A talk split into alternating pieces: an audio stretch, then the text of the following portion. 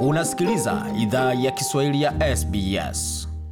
Karibu tena katika makala ya idhaa ya Kiswahili ya SBS. Uko na migode migerano katika studio za SBS na mtandaoni anwani ambayo ni sbs.com.au mkwaju swahili. Makala kama kawaida zapata kwenye ukurasa wa Facebook pia anwani ikiwa ni facebook.com mkwaju SBS swahili. Kwa sasa tuzungumzie suala zima la masharti ya kuingia nchini Australia na sheria ambazo anasalifuata pamoja na utaratibu unaohusika katika suala zima la kuingia nchini Australia.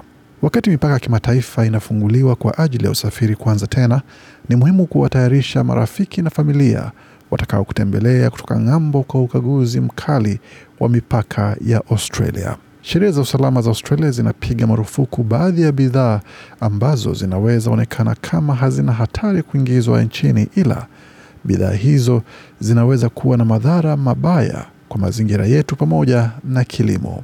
Ukikamatwa unajaribu kuleta bidhaa hizo nchini bila kusema unazo, watu wanaweza pewa faini nzito na hata viza zao zinaweza futwa.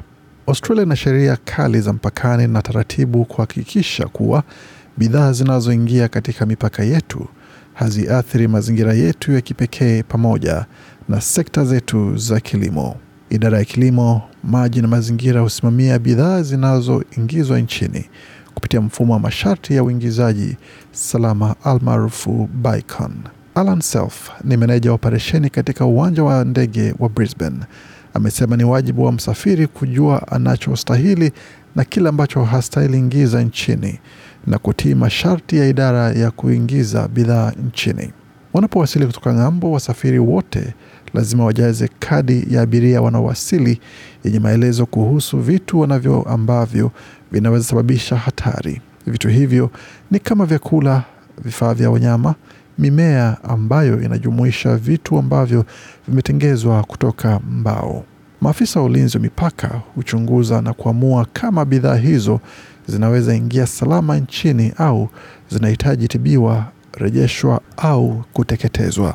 Bwana Self amesema pia kwamba wakati bidhaa nyingi zinaruhusiwa kuingia nchini Australia, bidhaa ambazo zinaweza kuwa hatari kwa kuwasilisha vidudu au magonjwa ni marufuku, isipokuwa kama idara imetoa ruhusa maalum ya kuingiza bidhaa hizo. Fresh fruit could bring in live insects. Matunda mabichi yanaweza ingiza vidudu au magonjwa ya mimea ambayo hatuna. Kwa mfano, kipande cha tunda kilichoingizwa Queensland miaka kadhaa iliyopita kileta inzi za matunda ambazo katika muda wa mwaka mmoja pekee zilisababisha uharibifu wa dola milioni ishirini katika uchumi wa Queensland katika maembe yaliyokuwa yanapelekwa Japan pekee. Kwa hiyo ni muhimu aina hiyo ya vifaa visiingie Australia isipokuwa kama zinaruhusiwa chini ya ruhusa maalum. Australia haina magonjwa ya wanyama kama foot and mouth disease, avian influenza H5N pamoja na African swine fever. Mlipuko wa mazingira hayo unaweza kuwa na madhara makubwa kwa uchumi wa kilimo wa Australia. Ndio sababu Bwana Sefa amesema kwamba nyama za kila aina lazima zitajwe kwenye hati ya usafiri. So a piece of undeclared meat products such as dried beef or pork Kwa hiyo kipande cha nyama ambacho hakijatajwa kama nyama ya ng'ombe iliyokaushwa au vifaa vya nguruwe, salami au sausage zinaweza wasilisha magonjwa kama foot and mouth disease au African swine fever ambayo yanaweza gharimu uchumi wa Australia mabilioni ya dola kujaribu kuyaangamiza. Kwa hiyo matokeo ya hali hiyo kwa kila mtu ni bei ya nyama au vifaa vya nguruwe ambavyo unapata ndani ya soko inaweza ongezeka sana iwapo ugonjwa kama swine fever au foot and mouth inaingia ndani ya nchi, na bila shaka panapo uhaba wa vifaa madukani, ubora hupungua na bei huongezeka. Wasafiri wanaokuja nchini wanaweza leta samaki kutoka sehemu za maji ya chumvi. Kama vitu vya ndani ya samaki vimetolewa vyote, ila samaki za aina nyingine ni marufuku kuingia nchini. Bwana Self na maelezo zaidi. You aren't allowed to bring filleted fish except for fish Unaruhusiwa kuleta samaki isipokuwa aina ya samaki kama salmon au trout, ila kama utaleta samaki nzima, lazima iwe imeondolewa kila kitu cha ndani. Pia kuna kikomo cha kilo kumi kwa samaki unazoweza ingiza 10 nchini. Mara nyingine vitu vinavyosababisha magonjwa katika samaki ni utumbo na vitu vingine ambavyo vinakuwa vimetolewa katika aina hiyo ya samaki. Vyakula vingine vinajumuisha vifaa vya ng'ombe, keki, asali na vyakula vya baharini ambavyo lazima vichunguzwe. Vyakula vingine ni kama mchele na mbegu za mimea kwa jumla ni marufuku kuingizwa nchini kwa matumizi binafsi.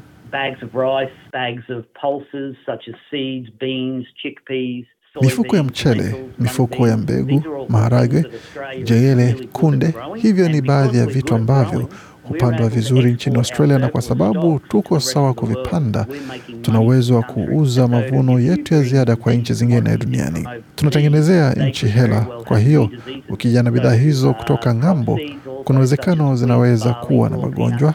Kwa hiyo mbegu kama ya mtama, wimbi, karanga mbichi nazo pia zinaingia katika kitengo hicho, isipokuwa kama zina kibali maalum.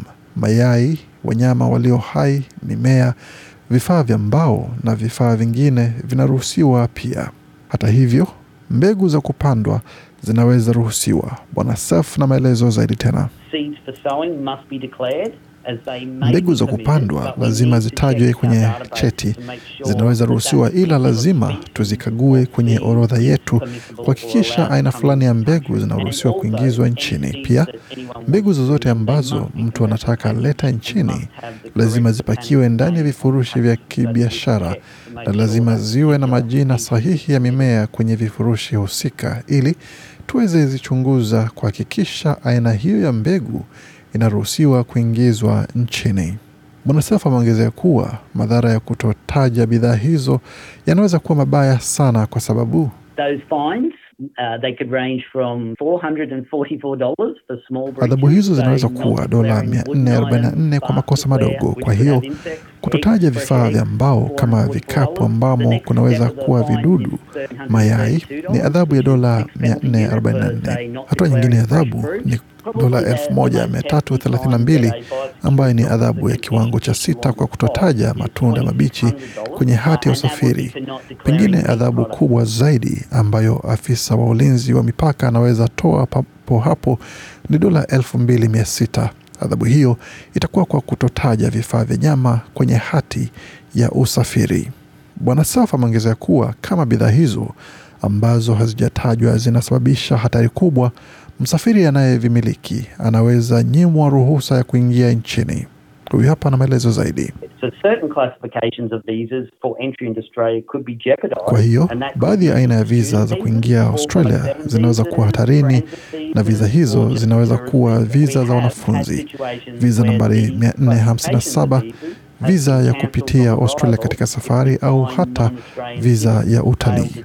Tumekuwa na hali ambako aina vizo za viza zimefutwa msafiri anapowasili. Tunapopata kuwa msafiri ambaye si raia wa Australia amefeli kutaja bidhaa anazosafirisha ambazo zinaweza sababisha ugonjwa mubaya. Matthew Rowe ni kaimu msimamizi wa shirika la Australian Border Force amesema wasafiri wanastahili fanya tahadhari wanaponunua bidhaa ya vitu wakiwa ng'ambo kwa sababu Well, any item that can cause harm to, to people in Australia is, is regulated in kitu chochote ambacho kinaweza dhuru watu nchini Australia. Kina masharti fulani, na kazi ya Australian Border Force ni kutambua bidhaa hizo mpakani na kuhakikisha haviingii ndani ya jamii. Mara nyingi huwa tunaona silaha za kila aina na vitu vingine ambavyo hupatikana katika sehemu zingine za bara la Asia ambavyo wauzaji mara nyingi kuambia watu kuwa wanaweza vileta Australia, wakati ukweli ni kwamba bidhaa hizo ni marufuku na mtu anayevimiliki anaweza tozwa faini au hata kufunguliwa mashtaka wakivileta nchini.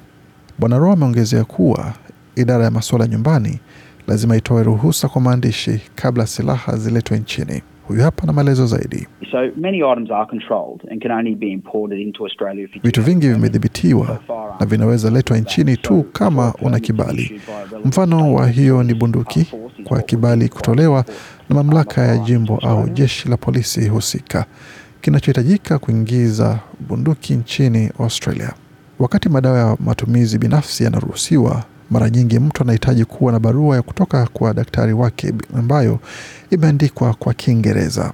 Uh, the importation of prescription drugs often requires a, a prescription Mara nyingi dawa za matumizi binafsi huhitaji barua kutoka kwa daktari.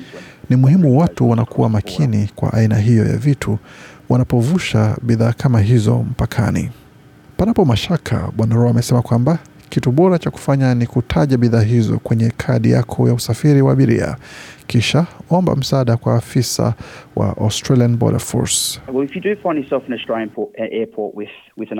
Ukijipata katika uwanja wa ndege wa Australia na kitu ambacho wanahisi ni kinyume ya sheria au kimepigwa marufuku, unastahili kitaja kwenye kadi ya abiria wanaowasili na zungumza na afisa wa ABF. Kama hauna uhakika, kitaje kwenye cheti cha abiria wanaowasili. Tuna kadi nyingi zilizotafsiriwa ambazo zinaweza kusaidia, na tunaweza kuwa na afisa pia ambaye anazungumza lugha yako, ambaye anaweza kusaidia kupitia kadi yako ya abiria anayewasili. Kwa taarifa ya ziada kuhusu aina ya bidhaa ambazo unaweza leta Australia, tembelea tovuti ya idara ya kilimo, maji na mazingira. Na kama unapanga kuleta pombe, sigara, vifaa vya kielektroniki pamoja na vitu vingine vya thamani kama vito, tazama tovuti ya idara ya maswala nyumbani ya Australia kwa mwongozo husika. Tunatumai kupitia taarifa hii umepata uelewa kuhusu vitu ambavyo unastahili leta na vile ambavyo hosteli nchini Australia au wapendo wako wanaweza leta ama wasilete wanapokuja kutembelea wakati wa likizo. Kwa maelezo zaidi kuhusu yale ambayo umesikia wazapata kwenye tovuti yetu anwani ambayo ni sbs.com.au mkwaju Swahili. Makala aliandaliwa na waandishi wetu Yosipa Kosanovic na Gode Migerano. Hii ni idhaa Kiswahili ya SBS. Je, unataka kusikiliza taarifa zingine kama hizi? Sikiliza zilizorekodiwa kwenye Apple, Google, Spotify au popote pale unapozipata.